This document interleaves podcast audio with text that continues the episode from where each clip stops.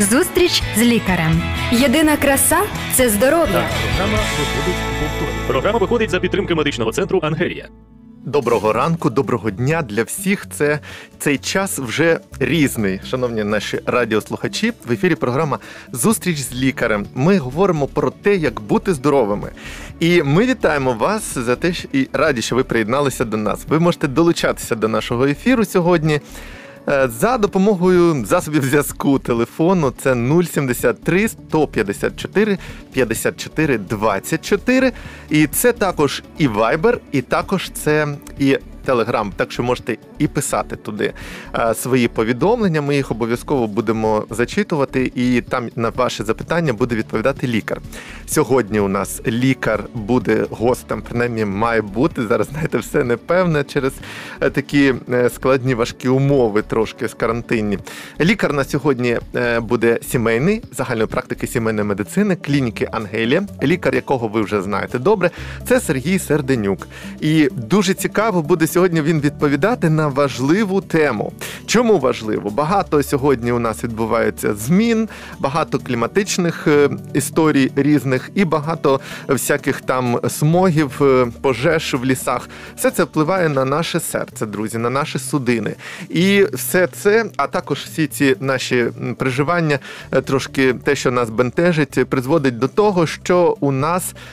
Е, трошки погіршується стан серцево-судинної системи, і е, у нас під, підвищується тиск. Ми сьогодні будемо говорити про тиск, але не не про е, такі заурядні питання. А ми поговоримо про незвичні такі питання. Позадаємо нашому гостю, лікарю, е, що не, не просто що таке тиск, а ви дізнаєтеся далі е, такі цікаві подробиці. Наприклад, е, ну чи правда, що у гіпертонії різні стадії є, що можна вилікувати її. Багато хто вважає, що треба з нею жити все життя, просто пити пігулки. Які люди роблять помилки, коли лікуються або займаються навіть самолікуванням? От намагаються якось урегулювати свій свій тиск. Ну і взагалі е, поговоримо про ще багато-багато цікавих питань. Якщо у вас є свої запитання, будь ласка, надсилайте їх сьогодні нам е, на нашу програму. А поки що я вам хочу нагадати е, те, що у нас. Є для кожного з вас чудові, чудові подарунки. Це перш за все наша ну така від програми програма програма здорового життя. Вона записана в уроках, уроках здоров'я, які ви можете абсолютно безкоштовно отримати від е, Радіо Голос Надії та клініки Ангелія.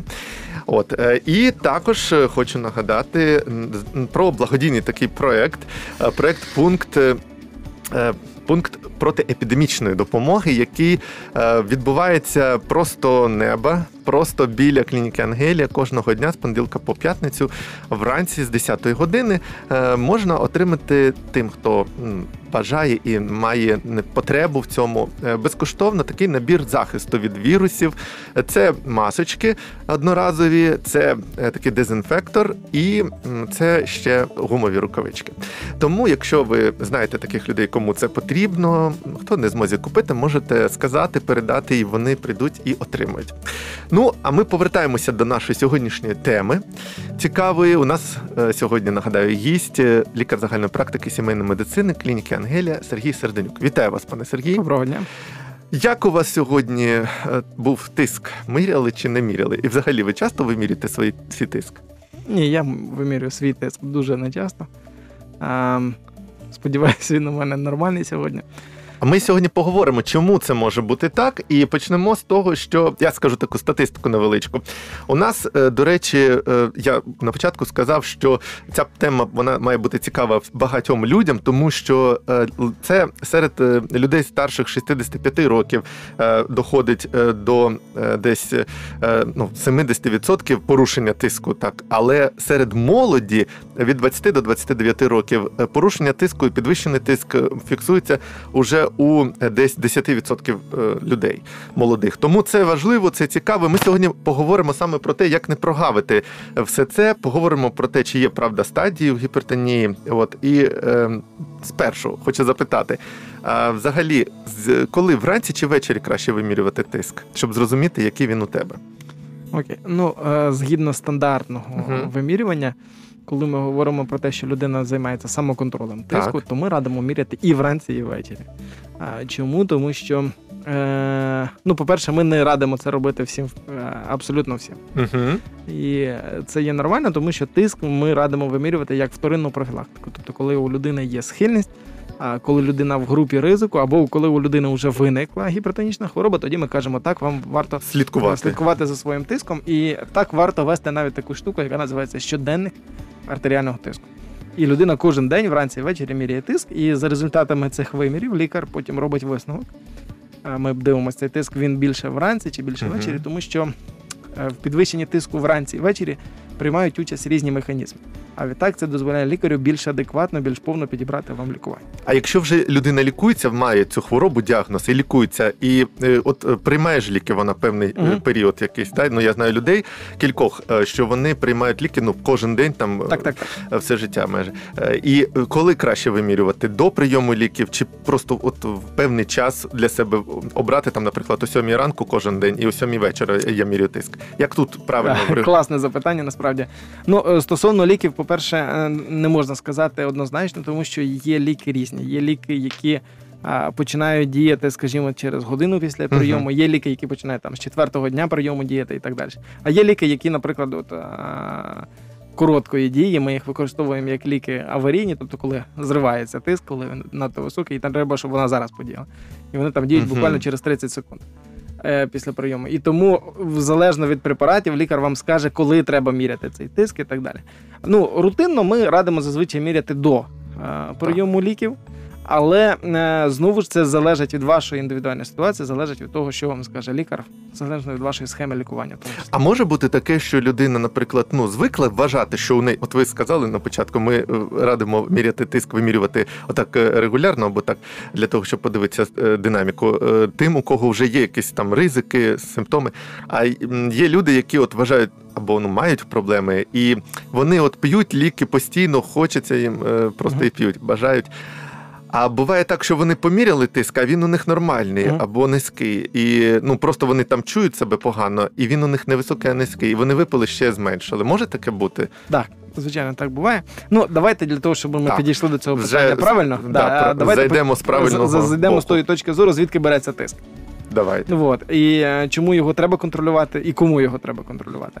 Ну, по-перше, дивіться, була е, в Україні і до цього часу є е, законодавчо визначена система профілактичних оглядів. Угу. Тобто людина один раз на рік 100% повинна потрапити до лікаря. А з впровадженням сімейної медицини це має бути не менше двох разів на рік.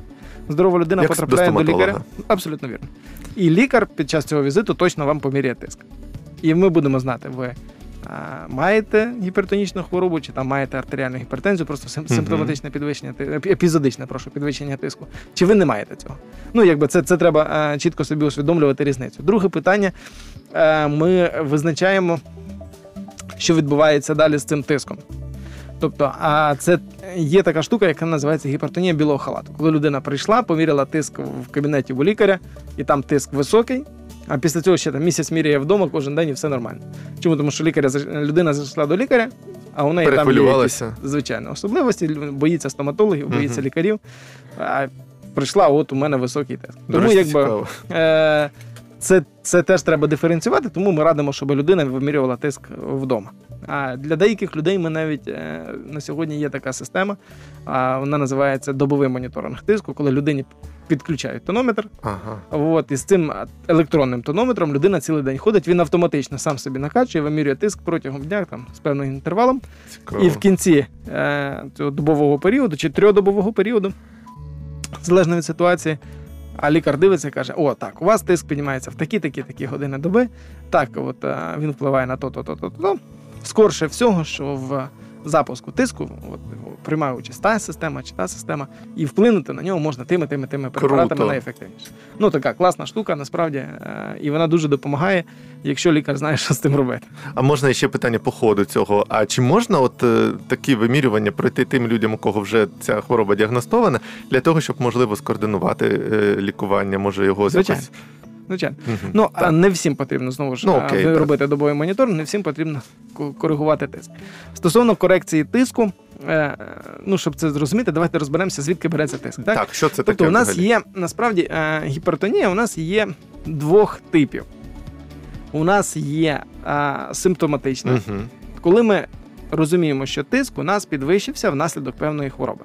Ну, наприклад, а, у людини є десь пухлина в наднирниках. Так. Ця пухлина продукує певний набір гормонів, які будуть стимулювати підвищення тиску. Окей, це симптоматична гіпертензія. Мгм. А досить часто трапляються е, проблеми із щитовидною залозою.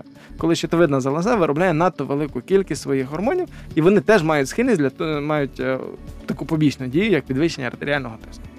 А може бути у людини звуження якоїсь із великих магістральних артерій, які є ключовими. Орган недоотримує крові, він кричить: давай більше крові до серця. Ну, грубо Це вже проблема не симптомів якихось хвороб, ні, це- а чисто це- фізіологія людини, чи як Так, звичайно. зрозуміти? Ну, звуження судини Мгм. це є симптом якоїсь із хвороб. ага. Тобто, чи там була якась післяопераційна проблема, чи післятравматична, а може і так. чи, чи там от якась вроджена буває ситуація, тому що буває, що у маленьких діток навіть гіпертензія через таку проблему. Мгм. І е, орган кричить до серця: давай більше крові, щоб було більше тиск, е, кисню. Ну, єдиний спосіб, яким може серце дати більше крові, це збільшити тиск е, в системі. Але проблема в тому, що наш організм не може підвищити тиск в одній судинці. І тиск мусить підвищуватись по всьому організму, звичайно. І тому, коли цьому органу стає легше, то всім іншим органам стає погано. От. І така, така проблема виникає. І ну, є інші причини, які можуть викликати у нас а, симптоматичну гіпертензію. Тобто, оце у нас вона вважається вторинною. Але можна сказати, підсумувати, що підвищення тиску це, е, це намагання організму е, десь щось налагодити, але е, всьому організму стає через це трошечки погано. Трошечки погано. Окей. А, Це, до речі, я хочу е, ще Так. вам сказати е, дяку таку велику. Кол- Нещодавно, ну так, колись у нас була в гостях е, Серденюк Юлія Вікторівна, вона розповідала про щитоподібну залозу. Мгм. І завдяки цьому, от я знаю, людей писали, що вони пішли, пішли перевірилися, і реально там виявилися ну, гормони надмірні, і вони приймають зараз лікування. Так що ну, це дуже добре, що наша програма існує, і е, реально такі симптоми можуть бути. І там був теж тиск, от я про це згадав. Так ну, от, тиск буває. Е, Дякувати е, Богу, ми не даремно тут працюємо. так, не даремно. От, а так от, е, якщо він, е, можна сказати так, навіть е, робить такий самозахист організм. То виявляється, що не можна отак бездумно випити пігулку і збити його. Бо та ж хвороба залишається, через яку підвищується тиск. Проблема та. А друга група Мгм. а, гіпертензії це е, есенціальна гіпертензія, або як ми називаємо гіпертонічна хвороба. А, насправді вважається, що ми до кінця не розуміємо Дана механізм її виникнення. у повторі. е, Причини її виникнення. Ми розуміємо механізм, що відбувається при цій хворобі, але причини її виникнення ми до цього часу до кінця не розуміємо. Частина людей каже, так, це з віком. А, і навіть ми знаходимо деякі публікації, які говорять, що для різного віку там є а, різна шкала тиску, коли там тиск там, у людей за 60, наприклад, може бути до 140 Мгм. міліметрів, там за, за 80 там може бути і до 150 і так далі. І а, аргументується тим, що з часом судини просто старішають. І знаєте, як гумова трубочка. Вона з часом, якщо по ній довго тече, тече вода, то вона така стає тверда. А, тверда. От. Точно так же судини затвердівають, і відтак вони не можуть адекватно реагувати на зміни погоди, зміни там зовнішнього середовища, на якісь переживання. І тому тиск в них стає вищий, тому що вони втрачають свою е, еластичність. Ця думка має право на життя, але насправді вона є не абсолютно вірною, тому що є люди, а і вони зустрічаються, їх не так мало насправді. Судини в нормальному стані, так? Які мають так в 70-80 років мають нормальний тиск, не мають ніякої гіпертонії. Це є нормально. Людина а, може старіти здоровою. О, Тобто старість це не обов'язково хвороба. От. Тому якби не можна спиратись на те, що от у мене вже вік, піднімається тиск, це нормально, всі мої сусіди п'ють пігулки, пора би і мені щось попити. От. Це не є адекватний підхід е, до, до вашого здоров'я. До речі, мені подобається ця думка, і я так е, чогось розмірковую, хоча там ну, до старості ще трошки е, часу, але е, я думаю, що не треба так, як всі. А які бувають от, саме небезпечні, саме небезпечний тиск? Ви сказали, що ну, от, е, 140 буває, дехто вважає, що нормально. Існує такі моменти. Мене на цих профоглядах часто питають, який у тебе робочий тиск. Ну, от в чому небезпека високого тиску? Який має бути нормальний тиск у людини? Окей. На сьогодні міжнародними асоціаціями кардіологів е, ми визначаємо е, тиск не стільки нормальний або ненормальний, тому що для кожної людини норма тиску є її індивідуальна. Все ж таки. Да, однозначно. А, ми спиралися на цю думку раніше. Мгм. Дуже сильно про те, що є там 120 на 80 це нормальний тиск, Для а все решту ненормально. Так. Але якщо ми подивимось, наприклад, на дівчат, то переважна більшість гарної половини людства вона має е, таку особливість, як схильність, наприклад, до тиску трошечки нижче стандарт, трошечки нижче, ніж 120 на 80. Цікаво. І для них це є нормально. І якщо людина з цим тиском нормально ходить, функціонує, нічого і не заважає, цей тиск для неї є нормальним. Тому вчені почали думати не про те, який тиск є нормою, а про те, на якому тиску у нас підвищується ризик раптової смерті від або серцево-судинної смерті, скажімо, від тих чи інших захворювань. А як це визначається? Це має бути Е. якісь симптоми? Людина має відчувати щось? Чи Ні. А, це визначали таким чином: а, взяли загальну популяцію людей. так? І на цій популяції постійно контролювали тиск і дивилися на те, з яким тиском Мгм. люди частіше е, помирають від серцево-судинних захворювань. Цікаво. А сюди відносяться інсульти, інфаркти, сюди відноситься хронічна серцева недостатність, відносяться гіпертензивні кризи і так далі. І, так далі. і от а, люди, коли е, вчені, коли це почали досліджувати, вони сказали: дивіться, для людей а, ста, віком старше 60 років Мгм. критично, критично страшним тиск є тиск а, вище 140. Тобто okay. ми намагаємося на сьогодні контролювати тиск так, таким чином, щоб він не піднімався вище позначки 140 мм ртутного стовпчика систолічний. Тобто ну, той тиск, який ми називаємо а, верхній. Е, Далі трошки ми продовжимо е, про це. А я вам зараз, друзі, просто нагадаю про те, що ви можете надсилати свої запитання і на радіо, і на е, пабліки клініки Ангелія, питати у лікарів щось. Ми можемо відповідати вам і особисто в повідомленнях месенджері, і також ваші питання озвучувати і на програмі. А також я ще хочу вам всім нагадати про те, що сьогодні перший день міжнародної онлайн-конференції, медичної конференції, дуже цікавий. От це конференція, е, в якій будуть брати участь 15 спікерів, в тому числі іноземні лікарі, керівники клінік. Іноземних тема загальна це психічне здоров'я медика е, та е, пацієнта. Якщо ви бажаєте дізнатися більше про цю конференцію і також зареєструватися, бо на неї необхідно реєструватися, вся інформація у нас на сайті, сайт клініки Ангелія.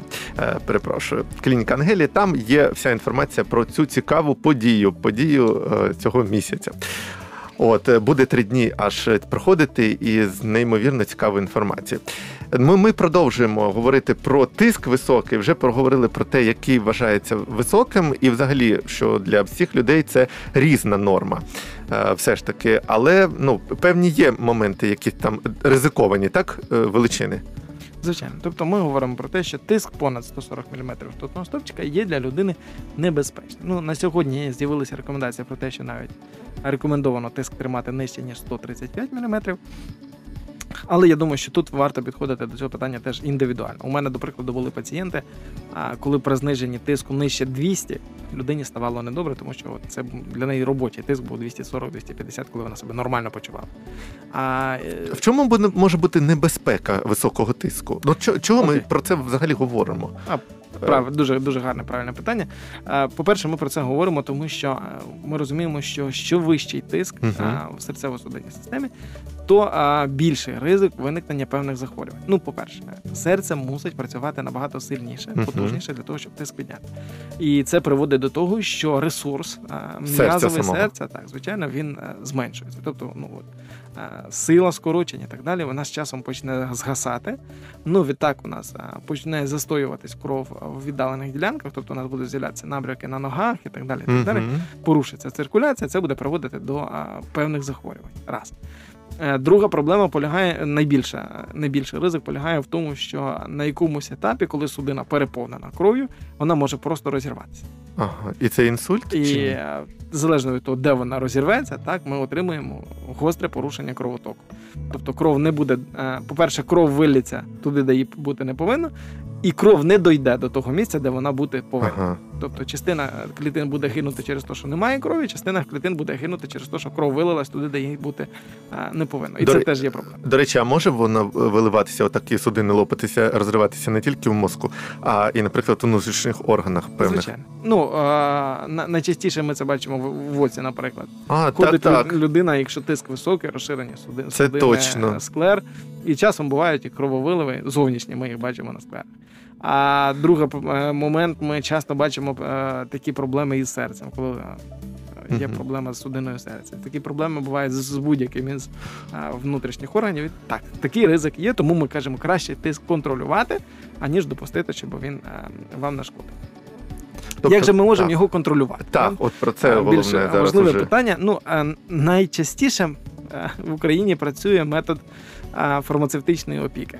Е, Свого часу е, виявляється, був виданий навіть такий документ, який називається фармацевтична опіка. Тобто людина, прийшовши в аптеку, каже: у мене тиск, і фармацевт зобов'язаний їй е, порадити Так. а, вживати ліки від тиску і сказати, от у нас є такі, такі, такі. От, і людина може собі вибрати цей препарат. Абсолютно невірний підхід, як на мене. Але ну, він на сьогодні є, тому що цей підхід диктується е, вже іншими законами, не медичними. Може, стиль, мода життя. От, до речі, питання таке: які небезпечні помилки? Е, Це оце є одна, з помилок. Ну, Одна з помилок. Приходити звичайно. і без лікаря просто в аптеку щось собі купувати і щось пити, бо там написано, що е, знижує тиск. Так. Ну, в апте... ну, в нас люди насправді часто я зустрічаюся з пацієнтами, які е, використовують е, таку модель. А які ви препарати п'єте? Ну, я п'ю такий препарат. Ну, ось чудо, гарний препарат. Хто вам його призначив? Та от в мене сусідка його п'є, я його теж приймаю. А добре, а що ви ще пили? Ну, перед цим я пила отакий препарат, а мені його в аптеці порадили. А у лікаря? Та ні, я до лікаря прийшла, там черга була, я пішла додому. В аптеці черги немає, до сусідки черги немає, тому ми користуємося порадою аптеки і сусідки. З тиском для того, щоб розуміти, що з ним відбувається, Мгм. треба розуміти декілька простих фізичних законів. Давайте. Е, Найпростіший закон це закон осмосу. Ми його вивчали в школі свого часу. Цей закон говорить про те, що в тій ділянці е, замкнутої системи з рідиною е, і напівмембранами є, де є вища концентрація солей, туди вода буде надходити. О, Тобто, е, дуже, дуже просто. Ми розуміємо, що якщо ми вживаємо більше солі, і це такий яскравий показник, що більше солі ми вживаємо, то більше води буде затримуватись в нашому організмі. В нашій Тоб- системі в Так, звичайно. Тобто всі а, продукти солоні, це починаючи від оселедчика, закінчуючи там якимось чіпсами, вони будуть приводити до того, що вода буде затримуватися в судинах. Чим більше води затримується, тим вищий буде тиск. Ну, зрозуміло. І це, і це може бути не просто з людиною, якоїсь, у якої там е, або щитоподібна залоза, або щось іще, або вік, а просто от в будь-якому віці багато їсть солі, і може фізичний закон може просто утримати більше води. Саме так. Реально Ду- цікаво. Дуже просто. Тому пере... зменшіть кількість солі або перестаньте їсти сіль. Насправді сіль у нас є а, в масі фруктів і овочів, власна сіль. І досолювати овочі є абсолютно не обов'язково. Ну, це більше наша харчова звичка, ніж якась життєва необхідність. Господь так створив овочі, що якщо ми вживаємо їхню достатню кількість фруктів, овочів а, і а, тих продуктів, які нам необхідні, там є достатня кількість солі, і зовнішня сіль для нас не є необхідністю. Тому люди, які відмовились від солі, пацієнти мої, які відмовились повністю від солі, вони п'ють набагато нижчі дози ліків порівняно з тими людьми, які від солі не відмовились. А до речі, е, чи Або взагалі відмовились від А до речі, чи правда, що от ви сказали, що необхідна для нас кількість солей може бути у таких природних е, таких ресурсах? А якщо а чи правда, що є іще багато солі в різних напівфабрикатах або вже в таких приготовлених продуктах? Він, начебто, може бути і солодкий, а там є сіль. Так. Навіть ну так. да. Звичайно, чому, чому додають сіль а, у промисловості? Тому що сіль стимулює смакові рецептори. Мгм. І їжа, і смак їжі стає виразнішим. Спробуйте зараз з'їсти будь-яку, якщо ви їсте сіль кожен день, спробуйте з'їсти будь-яку річ без солі, ви зрозумієте, що вона для вас а, не, не має ніякого смаку. Тобто смакові рецептори настільки у нас відучаються від того, щоб жити е, без солі, що ми просто от не уявляємо собі смак їжі без солі. Проте людина, яка відмовляється від солі, на третій-п'ятий день у неї смак а, віднов, відновлюється, так, і вона починає відчувати ті тонкі нотки смаку, які ви в житті не зможете відчути за допомогою солі. О, ви дуже Тому гарно якби сказали. бе- безсольова дієта, вона насправді крута штука, але треба ну, розумно до цього підійти. Так от, е, А. цей осмос у нас відбувається, е, підвищується тиск і утримується. І Це, це перший пункт. так, так. А пункт номер два це стрес. Угу. А, коли ми живемо в постійному стресі, у нас величезна кількість гормонів стресу, які будуть звужувати судини, тому що під стресом мозок розуміє, що може бути якась травма, може бути кровотеча. Для Ага. того, щоб під час травми крові втратити менше, стресові гормони, всі судинки звужують, кажуть, так, якщо витече, то хай навіть небагато тої крові. Але разом з тим звужені судинки приводять до того, що при тому ж об'ємі крові звужені судин, тиск знову підвищується. Тому е, дуже важливо контролювати рівень стресу. Ну, як думаю, що е, ми вже про це говорили. Я пам'ятаю, було декілька Так, програм, так. і ми можемо ще повернутися до цієї теми. І ще один дуже важливий момент, який, як на мене, принципово важливий, це а, активність. Чому активність? Тому що а, активність дозволяє крові дійти до кожної клітинки нашого організму. До кожної. І якщо ж активності немає, ми сидимо більшість часу. Або зараз на карантині багато а, охорон... людей охороняють диван, то а, під час цієї важкої праці частина клітинок крові не доотримує, а значить, не доотримує кисню. А значить, буде кричати серцю, давай більше. А чи правда, що ви кажете про активні фізично? е, Чи правда, що більш корисні в цьому плані якісь такі аеробні вправи, ну там походити, побігати, поприсідати, е, ніж просто от так от стояти і ті гантелі е, качати собі? Ну от А. щось є корисніше, щоб весь організм насичувався ну, на, цим наскільки киснем? е, дослідження зараз були проведені і говорять, то а, найкорисніше це регулярні вправи. Ага. Тобто більш важлива нам насправді не сама суть вправ, а те, щоб ця вправа була достатньо інтенсивною, тобто це не статичні навантаження однозначно. І а, тобто це не, не штанга, наприклад, чи гантеля. Так, це має бути динамічна вправа, коли ти рухаєшся, але найголовніше, щоб ця вправа була постійно, регулярно. Тобто, щоб її робити кожен день. Краще зробити е, невеликий по 15 хвилин зарядку кожен день, аніж зробити велику зарядку там один раз на три тижні.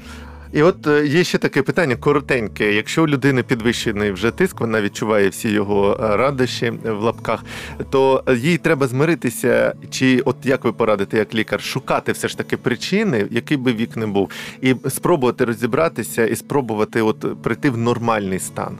Однозначно, треба пошукати, чи якась хвороба не викликає цей тиск. Тому що пропустити цю хворобу є дуже ну, дуже поганою думкою. Це може привести до страшних наслідків. Адже адже Раз. буває, да. А другий момент, якщо ми навіть сказали, що це есенціальна гіпертензія, де ми не бачимо очевидних Мгм. причини хвороби, то це значить, що спочатку коригуємо спосіб життя, потім призначаємо ліки. Адже буває, що так, е, що людина не, не шукає причину і не е, коригує життя, п'є ліки, а вони їй не дуже допомагають. І вона Так. думає, що вона до них звикла, щось іще шукає. Так.